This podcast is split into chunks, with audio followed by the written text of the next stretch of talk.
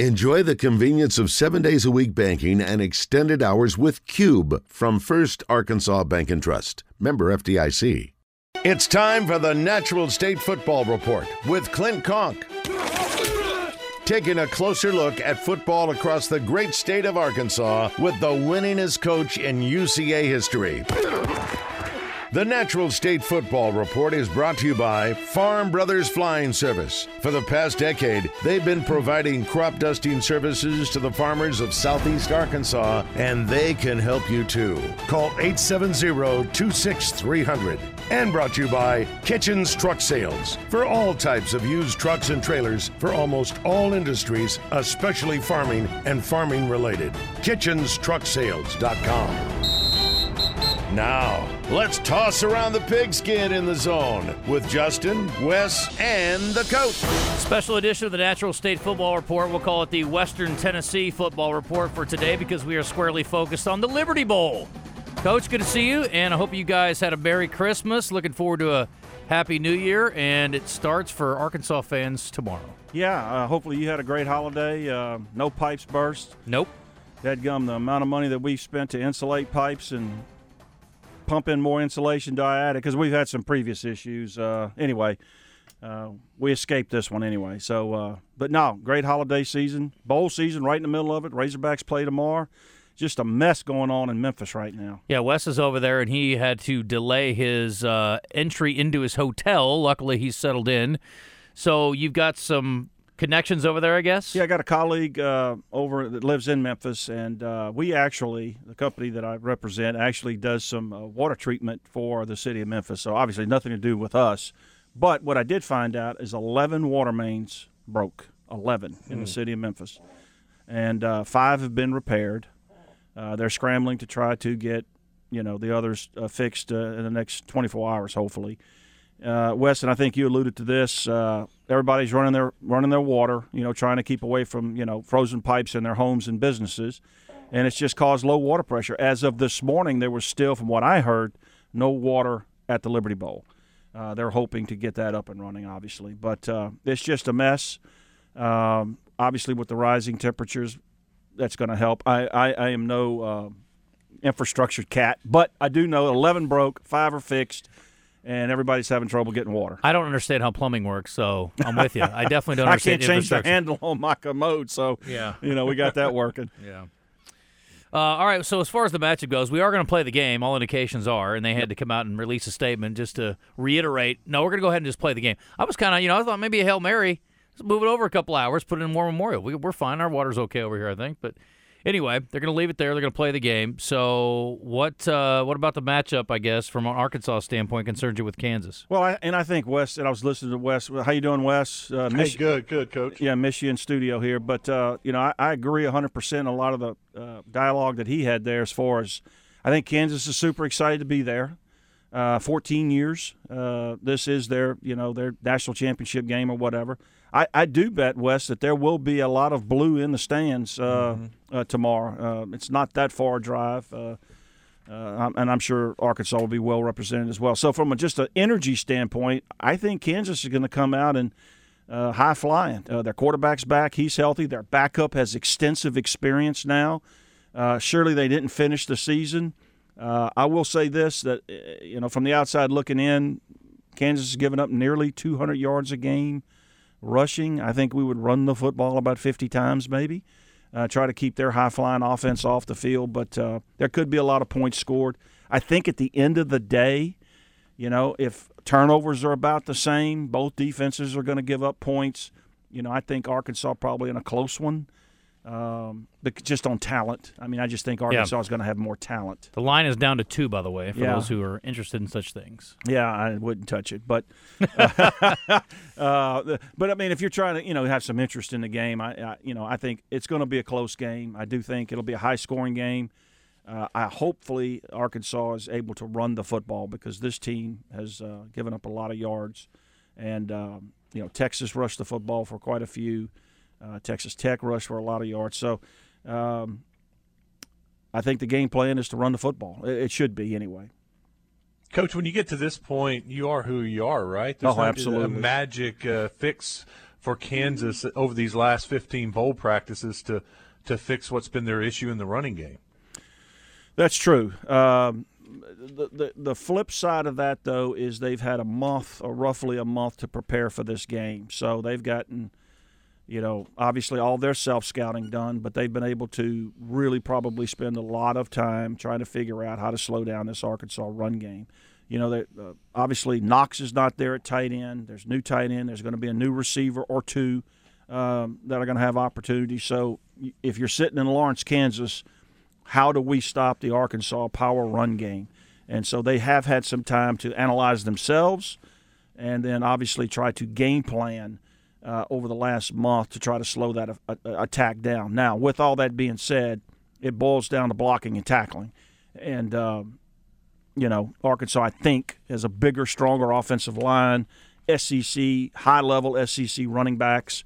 Um, the tight end may not be as prevalent in the pass game, but, you know, obviously I think they've got some guys in there that can get in the way and, and move the line of scrimmage. So uh, I still think at the end, the talent, the size, the strength, uh, prevails. We're going to hear from uh, KJ Jefferson coming up a little bit. Wes, just give us kind of a preview of that conversation. What did he say about the receivers that are getting the mix? Oh, you know, he was uh, like you would expect. He feels like the young receivers are going to step up, and, and some of the guys that have been backups are ready for their role, and uh, they're excited for the opportunity. And, you know, sometimes you finally get that chance and you thrive in that chance, and you take it and you run with it. And sometimes you fail miserably. So it's, it's left to be seen if these guys are starters in the SEC and, and, and deserve to be starting in a bowl game. Uh, I, I did hear from several different people uh, them raving about Isaiah Sategna oh, and great. how fast he is, and they've seen that in practice. And I got to think him, he's going to get several opportunities, whether it's just a little quick wide receiver screen. They may, th- you know, it may not just be a go route where they throw it. And but KJ did say, I, I know I got to throw it quicker with him because he, that gives him an opportunity to run that and chase it down because he's that fast. So he's already had to make a change on the deep ball when throwing it to Isaiah Sategna. And then when it comes to the offensive line and some of the changes, they feel like they haven't missed a beat uh, by changing the center and then putting Ty'Kieast Crawford in at right guard. They, they feel like the offensive line is just as good as any. My concern, really, and it's been defense all year pretty much for them, but not having Bumper Pool, not having Drew Sanders. We've seen a lot of Chris Pooh Paul. He's been uh, alternating a lot with Bumper Pool throughout the year. He won't be alternating. He'll be out there almost every play, and, and then it's replacing Drew Sanders, and uh, you know, and then it's you know, they like to rotate those linebackers. Well, now the guys they've been rotating, those are your starters. The guys that'll be rotating in haven't been playing that much. And so that that'll be something to keep an eye on, the, the linebacker rotation and how much they have to play uh, Pooh Paul. Oh, there's no question about it. Going back to the offense, it would not surprise me to see them take a couple of shots down the field with Sategna. Uh, I mean, coming out of high school, one of, if not the fastest high school kid in, in high school, you know, when he graduated last year. So uh, it does give them the ability to maybe stretch the field with him. That uh, whether they catch it or not, scare the heck out of Kansas. It may open up some, you know, underneath intermediate passing game. And then the offensive line, they're actually bigger uh, with uh, the young man that's coming in than with uh, you know Stromberg not playing. They're actually bigger. Is that right, Wes? I yeah, mean, Crawford no. Crawford's three hundred and what twenty seven pounds or something. Yep. I mean, he's a massive man, you know. So basically, he's bigger than the right guard, and the right guard who's moving to center is bigger than Stromberg too. So they, by moving two pieces, they Correct. become bigger at both at both spots. that's don't, right. Don't you expect them to blow the box? I mean, and try to take away the run game and get some man-to-man coverage at the outside and opportunities maybe for Sategna again, who's an unknown quantity to them. Absolutely. I mean, I, I think you're going to see eight, nine man boxes depending on what Arkansas does with their formation. You know what I'm saying? I would think Arkansas may try to spread them out, get them in space a little bit, and and, and count the box. You know, and then play the hitch screen game and the, the screen game and those type of things uh, to get the running game going. But I do think Sategna stretching the field would be part of an early call, um, just to let them know that hey, this little dude right here hadn't played, but he can he can freaking run. Yeah, no doubt. Talk, talking to Clint Conque here in the studio, courtesy of Farm Brothers Flying Service and Kitchen Truck Sales. Let me ask you about uh, a couple other things related to these guys and the defense specifically. And we talked about the personnel. You lose Barry Odom, and obviously there's going to be a different guy calling the, the defense. How much of an impact, or do you think that makes an, inf- an impact at all? I I think it does make an impact. Obviously, the players are going to be comfortable with the staff that's still there. Um, but you know, Barry Odom is Barry Odom, and you know, if if you called a game, it would be different than if I called a game. So there is some familiarity. The scheme's not going to change drastically, obviously, but uh, there will be some subtle nuances uh, of how the game is called on, on the defensive side. Uh, but they've had issues over there, and and you know, Wes. Uh, you look at the, you know, hopefully one of the things we talk or touch on anyway is the signing date last week and then the transfer portal. There's a huge emphasis right now, I think, on linebackers. Uh, am I reading that right? Um, haven't they signed several linebackers or, or have them on their radar to come in in the transfer portal so they know that there's an issue there with maybe talent, but more importantly, depth. And so that may show up uh, tomorrow, i i particularly when they get to that second group that rotates in. You know, they're green, and they just, you know, it's going to be a very fast game to them, at least initially, till they can catch up. Linebackers, cornerbacks, and D- tight ends. Yeah. tight ends are that's an emphasis also. Yes. uh, because after losing Trey Knox and uh, you got backs, you got Hudson, and then you got some young young uh, tight ends coming in that you know I don't know if they want to play them as true freshmen. They they look the part, but uh, tight ends another a big emphasis. Well, and the young man from Parkview transferred too. He's in the portal. You know, he was a tight end, I believe. So yeah, they're thin there, but uh, I would think D- interior D linemen and linebackers on the defensive side of the ball for sure. When we went off the air the other day, they signed another guy late, the kid from South Florida. Uh, Antonio Grier is his name, Six one two thirty three, two-time second team All AAC. Linebacker, right? Yeah, Yep, linebacker. yep. So um, there's one of the additions, and a guy with a lot of experience would have finished his career this year, but got a red shirt medical because of a broken hand, I think. So could be a good scorer, at least an experienced guy for Arkansas, and a guy And he who- was going with the new defensive coordinator to Central Florida. Okay. Yeah, I think he was committed to go to Central Florida. Then Williams, I think, is the new coordinator. Uh, I'm not 100 percent sure, but anyway, when the new coordinator came to Arkansas, uh, they convinced him to come to, to Fayetteville. So uh, he's played a lot of football. yes, he has. It'll be a good, nice piece, uh, particularly with their lack of depth there. Won't help him this bowl game, No, it won't. but No. nevertheless. So Coach, I, I wanted to ask you. You know, with Michael Scher calling the, the plays, uh, he was a linebacker coach, very young coach. Uh, players love him, by the way, and I know Arkansas would love to keep him, but the feeling is he may uh, go with Odom to uh, uh, Nevada when it's all said and done, UNLV. But um, and I know there's no way of getting into his mind, but you you think he's more apt to be conservative doing this for the first time, or is it more let's just let it fly and let's get after it and be aggressive? How would you think a, a guy being the calling plays for the first time would be more apt to do it? That that's a great question. I don't know. I don't know Coach Shear at all. Uh, I do know this: he doesn't want his first game as a coordinator calling defenses to give up a bunch of big plays. So. Um, I would think that maybe he's going to try everything he can to protect the back end from giving up big plays. So you might see a little bit more conservative. Um, I'm not I'm not 100% sure, but you know, you don't want your first game you get lit up for for 65 and giving up big plays all over the field, you know. So um, it- it's just hard to tell. I mean, and I think what'll happen too is he'll get I remember calling my first game uh, as an offensive coordinator, you get a feel after you know several series uh, of how the game is going and some of the things and adjustments you need to make. Now that's where they may hurt not having Coach Odom there with his experience to be able to make some of those adjustments.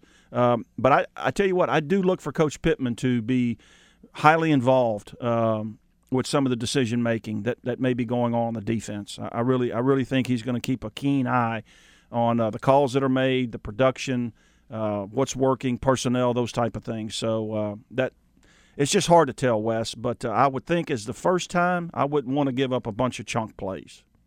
I would do everything I could not to, anyway. I prefer that. Yeah, absolutely. Do you think we're talking A State bowl game next year? I don't know. You know, they got they got they got a lot of uh, a lot of hill to climb there. They had a great recruiting class, They which is good. I'm glad to see It that. was one of the top in the in the Sun Belt. I It was number one, I think. Yeah, number one. to most Yep, people, yeah. Yep. And uh, one of the top of the power in the G5. So well, they needed something very positive to happen. Obviously, the last two years have been a struggle, um, but uh, whoever they bring in is, needs to come in and be able to make an instant impact in a ever growing difficult league. The Sun Belt is tough. Yeah. and getting tougher by the year. No question. Yep. All right, you stick around. Yeah, for a few minutes. Good yeah. deal. Let's do. All right, we'll talk a little more with Coach Conque coming up. Coach, we got other bowl games today. Of course, Arkansas is playing tomorrow, but we got a the Memphis, battle. Memphis. Memphis is playing today. That is correct. Speaking of Memphis, yeah. against Utah State in the first responder bowl. It's the Texas game, I think. Is that Dallas, Houston? Dallas. Sounds right. Dallas. Yeah. Also, the battle for Carolina, Coastal Carolina and East Carolina in the Birmingham Bowl. The game that most Arkansas fans are like, "Oh God, please not that one."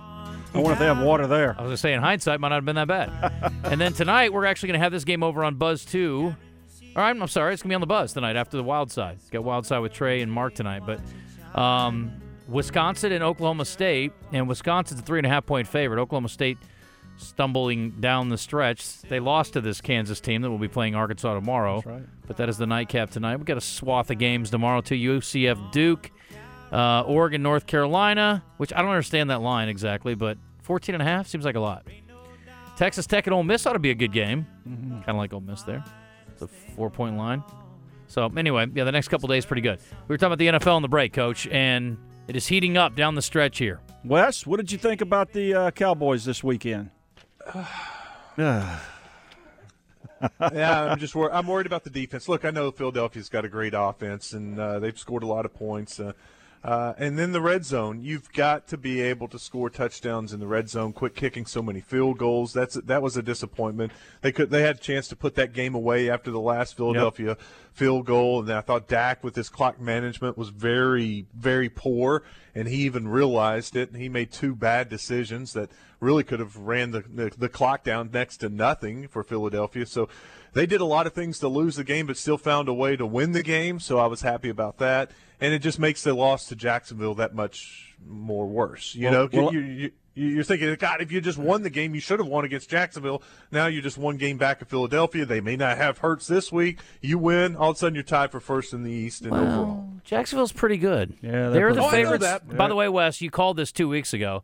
Jacksonville is now the favorite to win That's the. AFC South That's right. That's right. after the no Tyson, doubt. Titans stumbled Well, again. Wes, let me ask you this. Uh, you know, I'm a Tom Brady fan. Um, projecting a little bit, assuming that Tampa wins the South at eight and nine or nine and eight, um, they Dallas would have to go the way it is right now. Dallas would have to go to Tampa and play on the road. Concerns about that Tampa defense?